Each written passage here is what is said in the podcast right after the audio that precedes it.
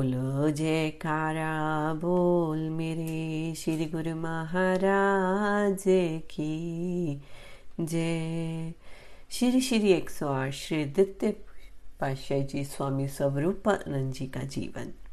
प्रवचन ग्यारह, कई लोग ऐसा पूछते हैं कि पशु योनिया ईश्वर ने दी है या जीव स्वयं माँगता है?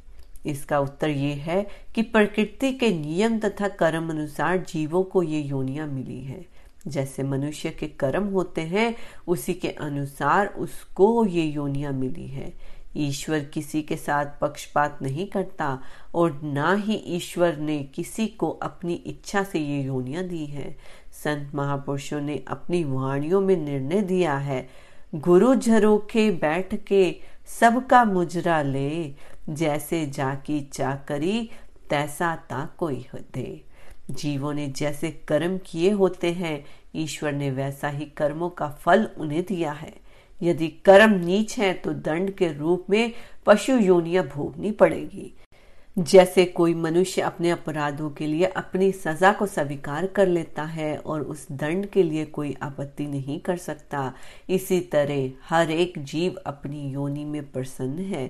यदि पशु योनि ईश्वर ने अपनी इच्छा से दी होती तो अपनी योनियों में पशु पक्षी इतने प्रसन्न दिखाई न देते। प्रत्येक जीव विश्व शक्ति के कारण अपनी योनि में खुश है और प्रत्येक को अपना शरीर प्यारा है। यदि मालिक किसी को ज़बरदस्ती कुत्ता बिल्ली बना देता है तो वे अपने जीवन से तंग आ जाते हैं।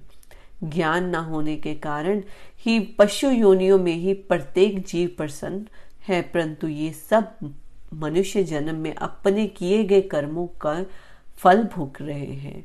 जरा सोचो, मनुष्य जन्म को पाकर अंतिम समय सूरत का लगाव, धन, पुत्र अथवा मकान में अटका रह गया तो उसे उसे रूप के अनुसार अगला जन्म मिलता है। यदि उसके इस संस्कार, कर्म से जो योनिया मिली तो ये उसका अपना किया हुआ कर्म है। श्री लक्ष्मण जी ग्रह को उपदेश देते हैं कि, हे भाई, कोई भी किसी को सुख दुख नहीं देता। ये सब अपने किए हुए कर्मों का ही फल है। ये मिथ्या भरम है कि किसी के द्वारा दुख मिला अथवा सुख। मनुष्य जन्म में जो भी सुख अथवा दुख मिलते हैं अथवा इस शरीर को त्यागने के बाद जो योनियाँ मिलती हैं ये सब मनुष्य के अपने किए हुए कर्मों का फल है। संत सहजो बाई जी ने भी लिखा है कि पशु पंछी, नर सुर असुर जलचर कीट पतंग, सभी उत्पत्ति कर्म की सहजो नाना अंग। सभी संत महापुरुषों का यही उपदेश है कि वेद अथवा शास्त्रों का न्याय भी यही है कि पशु पक्षी मनुष्य, देवता, राक्षस, जल में रहने वाले जीव, कीड़े, पतंगे, ये सब भिन्न भिन्न प्रकार की योनियाँ अपने कर्मों से ही पैदा की गई है। जैसे किसान खेत में जिस वस्तु का बीज डालता है, वैसे ही पौधा फल, फूल देता है। ऐसे ही मनुष्य भी जो कर्म करता है, वही फल अनन्य योनियों के रूप में भोगना पड़ता है। इसीलिए संतों ने एक सुगम साधन बतलाया कि सदगुरु के उपदेश अनुसार निष्काम कर्म द्वारा जीवन का आचरण बनाओ। इसी साधन से सभी दुखों से छुटकारा मिलेगा। आवागमन का चक्र समाप्त हो जाएगा और निज पद को प्राप्त करके परम सुख एवं परम आनंद प्राप्त करेगा। एक दिन श्री गुरु महाराज जी ने प्रवचन फरमाए। पांडवों से भगवान श्री कृष्ण चंद्र जी ने यज्ञ करवाया था, जिसमें ऋषि ने अपने भोजन करने पर आकाश में घंटा बजा बजा था। ये भी अंदर का इशारा है, यानी योग्य यज्ञ। योग यज्ञ के पूर्ण होने पर दसवें द्वार में घंटा बजेगा। ये अन्नाहत का इशारा है। अर्थात जो कुछ बाहर की रचना है, वही अंदर की रचना है। महापुरुष इस अंदर की रचना को देखने पर ज़ोर देते हैं। ये दृष्टांत सबने सुना है। हुआ है कि भगवान श्री कृष्ण चंद्र जी महाराज ने पांडवों से यज्ञ करवाया था। उसमें ऋषि सम्मिलित हुए। यज्ञ के संपूर्ण होने का घंटा ना बजा।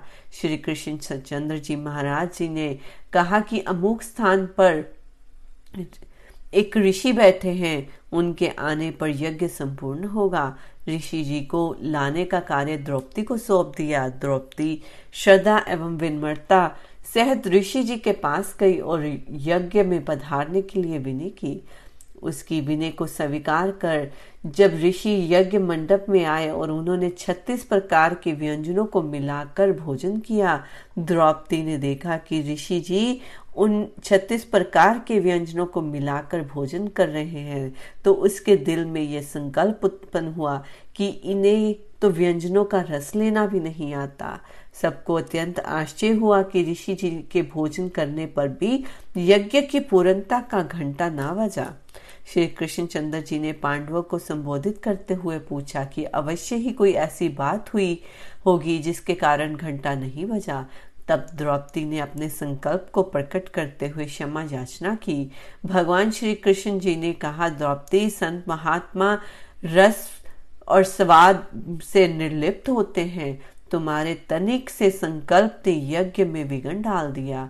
इसलिए श्रद्धा एवं प्रेम से पुण्य भोजन तैयार कर इन्हें करवाओ। भगवान श्री कृष्ण चंद्र जी ने वचन अनुसार संपूर्ण संकल्पों को मिटाकर, प्रेम सहित पुण्य भोजन बनाकर उन्हें करवाया और आकाश में घंटा बजा और यज्ञ संपूर्ण हुआ। इसी प्रकार जीव को भी योग यज्ञ की पूर्णता के लिए संत महापुरुषों की चरण शरण में उनके वचन अनुसार चलना आवश्यक है। संत महापुरुष आंतरिक घंटे की आवाज़ को सुनने के लिए अनाहत शब्द का साधन बतलाते हैं। चित्त में भांति भांति के संकल्पों के कारण ये शब्द सुनाई नहीं देता।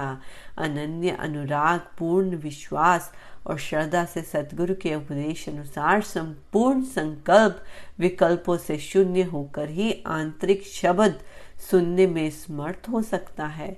जब सदगुरु की कृपा से सुरती शब्द के रस में लीन हो जाती है तो आंतरिक शब्द को सुन सकती है। यही अंदर के योग यज्ञ के पूर्ण होने के चिन्ह हैं।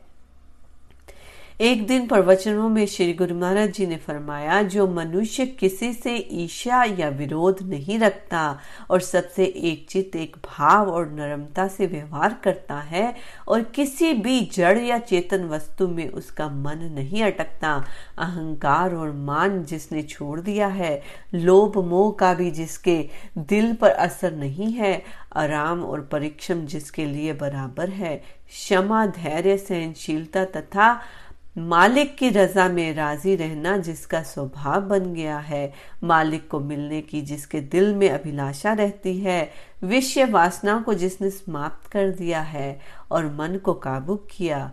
सच्चे मालिक के चरणों में जिसकी प्रीति अचल है, अपने विचारों को जिसने भक्ति के रंग में रंग दिया, मन और बुद्धि दोनों को मालिक के चरणों में निछावर कर दिया है। भजन अभ्यास में जो अपने चित्त को लगावे रखता है, अपनी निंदा से दिल में बुराई नहीं आती।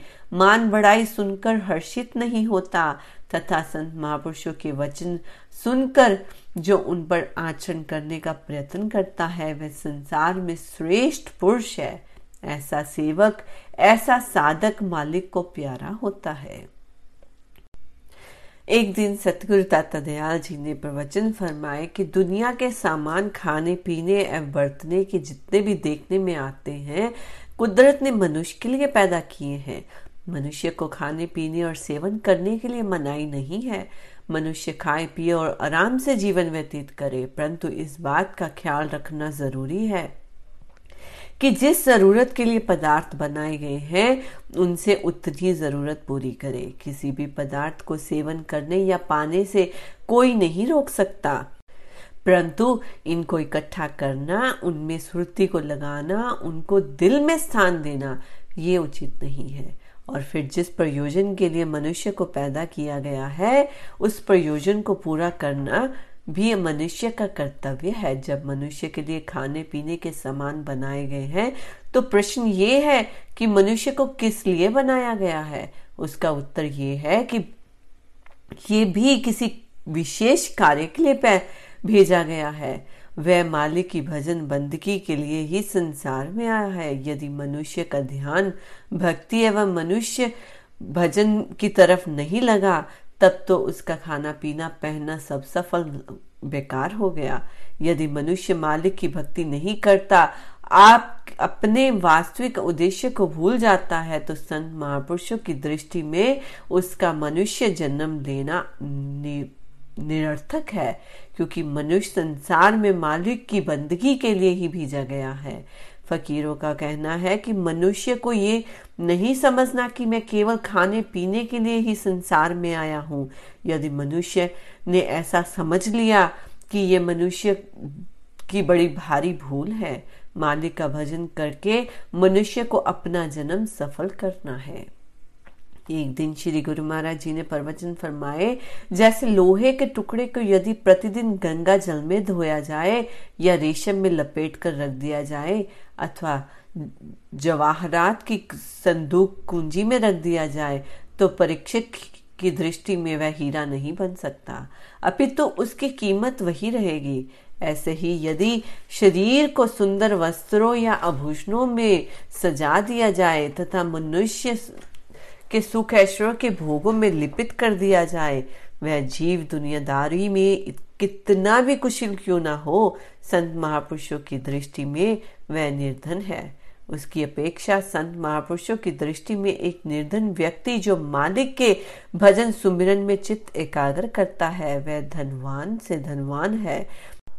इस शरीर का मूल्य तो लोहे की भांति बहुत कम है। सत्पुरुषों का नाता रूहानी होता है।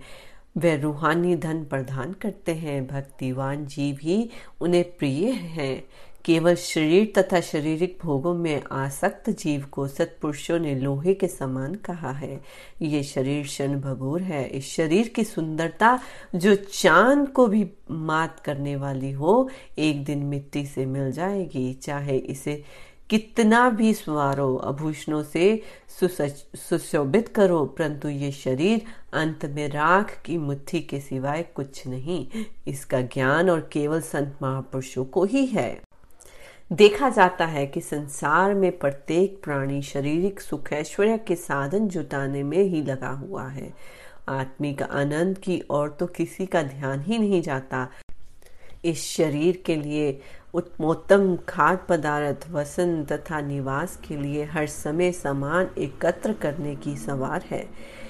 इसे वह विदित ही नहीं कि जिस शरीर के लिए इतनी दौड़ धूप हो रही है, उसने एक दिन मिट्टी में मिल जाना है। शेष रूहानी धन की कमाई करनी है, जो असली पूंजी है। कुम्हार कितनी ही सुंदर चित्रकारी से बर्तन क्यों ना सजाए। अंत मिट्टी में मिल जाता है। जरा सोचो कि हम जीवों को जो मनुष्य जन्म मिला है, ये शरीर मिला है, क्यों मिला है?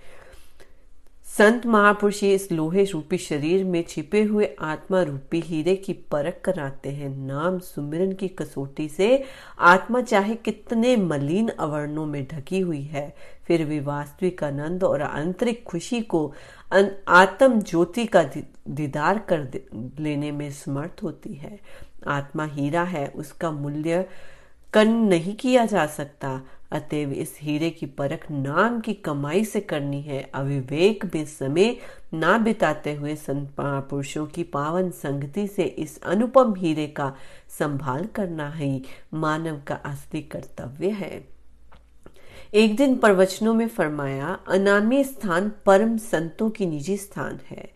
सतगुरु के वचन मानने वाला मनुष्य अनामी स्थान का अधिकारी हो सकता है। अर्थात जो शिष्य अपने गुरु के प्रत्येक वचन को शिरोधार्य कर उसी अनुरूप अपना जीवन बनाता है, मन वचन कर्म से सदगुरु की आज्ञा का पालन करता है तथा अपने ख्यालों को सदगुरु की मौज में लीन कर देता है, वही सेवक इस परम स्थान पर पहुँचने का अधिकारी बनता है। संत सैजो भाई जी के कथन है कि गुरु आज्ञा दृढ़ कर गए गुरुमत सहजो चाल, रोम रोम गुरु को रटे, सो शिष्य होए निहाल। जो सेवक सदगुरु की आज्ञा में दृढ़ रहता है और गुरु की मति में अपनी समस्त बुद्धि चतुराई विलीन कर देता है, वही निहाल हो जाता है, अर्थात वास्तविक मंजिल पर पहुँच सकता है। सदगुरु के वचन में ही सारे गुण समाये हुए होते हैं। जिस शिष्य समस्त आपा भाव सदगुरु की आज्ञा में खो देता है तो सदगुरु भी सेवक पर प्रसन्न होकर उसे निज देश, अनामी लोक का अधिकारी समझते हैं। परंतु वचन मानना और समझना अपने अपने दर्जे और भावना के अनुसार है। जितनी अधिक गुरु के वचनों पर श्रद्धा होगी, उतना ही अधिक लाभ प्राप्त करेगा। जैसा कि समुद्र में तो जल अथाह है परंतु जो व्यक्ति जितना बर्तन लेकर जाएगा, उतना ही भरकर लौटेगा। इसी प्रकार जो शिष्य जितना अधिक सदगुरु के वचनों पर विश्वास रखेगा और जैसे ही आज्ञा, श्री आज्ञा हो, प्रत्येक श्री आज्ञा को बिना कुछ हानि लाभ सोचने के वैसा करता जाएगा, वही इस ऊँचे पद पर पहुँचने का अधिकारी बन सकेगा। एक दिन प्रवचन हुए कि हंस और बगुला दोनों का एक जैसा रंग होता है तथा दोनों ही मान सरोवर में रहते हैं अपनी अपनी खुराक को ग्रहण करते हैं। बगुला उसमें से मछलियों को ढूंढता है और हंस मोतियों को चुपते हैं। इसी प्रकार संसार में मनुष्य रंग रूप तथा वेशभूषा में एक प्रकार के होते हैं, परंतु विचार उनके भिन्न भिन्न होते हैं। एक वह जो भक्ति या नाम की कमाई करके हंस की तरह मोती चुकते हैं और दूसरे बगुले के समान विश्व की गंदगी ग्रहण करते हैं। एक दिन सतगुरुदाता दयाल जी ने प्रवचनों में फरमाया, संसार को दुख रूप कहा गया है। ये दुनिया दुखों का घर है। कई प्रकार से इन दुखों का वर्णन किया गया है। अब प्रश्न उठता है कि इस दुख देने वाली दुनिया को ईश्वर ने पैदा ही क्यों किया? इसका उत्तर ये कि दुनिया उसको दुख रूप भासती है, जिसके विचारों में अंतर है। विवेकहीन पुरुष इस संसार में दुखी रहते हैं। और परंतु सज्जन पुरुष के लिए ये दुनिया पानी के बुलबुले अथवा स्वप्न के समान है, अथवा मदारी का खेल है, वे दिल से दुनिया का असत्य मान, मानते हैं। वे संसार में कमल के फूल की तरह पानी से न्यारा रहने के प्रत्यक्ष प्रमाण होते हैं। साधारणता देखा जाता है कि आग के बिना किसी का काम नहीं चल सकता, परंतु आग से काम लेते हुए कितनी सावधानी से इसे प्रयोग में लाना पड़ता है। यदि थोड़ी सी गफलत हो जाए तो अग्नि घर के सभी सामान को जला सकती है। ज़रूरत इस बात की है कि आग को युक्ति में से प्रयोग में लाया जाए। छत्तीसों व्यंजन पकाने के लिए सब काम आग पर किए जाते हैं, परंतु युक्ति पूर्वक आग से अपने आप को बचाकर इससे काम किया जाता है। इसी प्रकार महापुरुष संसार में रहते हुए माया के साथ युक्ति से व्यवहार रखते हुए सुख में जीवन बिताने का ढंग बताते हैं। ये संसार दो दिन की ज़िंदगी बिताने के लिए मिला है। इससे प्यार करना अपने आप को दुख रूप बनाना है। यदि सुख पाने की इच्छा है तो सदगुरु की पावन संगति ग्रहण करो, क्योंकि सत्पुरुषों की संसार में रहकर संसार से अलग रहने का मार्ग बताते हैं। वह स्वयं संसार में रहते हुए भी संसार से न्यारे होते हैं और प्रत्येक जीव को संसार से न्यारे रहने का ढंग सिखाते हैं। संत महापुरुष यही उपदेश करते हैं कि संसार में से युक्ति, संसार में युक्ति से रहो, किसी भी वस्तु या संबंधी में अपना दिल ना अटकाओ, ना ही मालिक ने सृष्टि दिल लगाने के लिए पैदा की है। युक्ति से मुक्ति होती है, युक्ति से ये दुनिया सुख रूप हो सकती है। बोलो जयकारा बोल मेरे श्री गुरु महाराज की जय।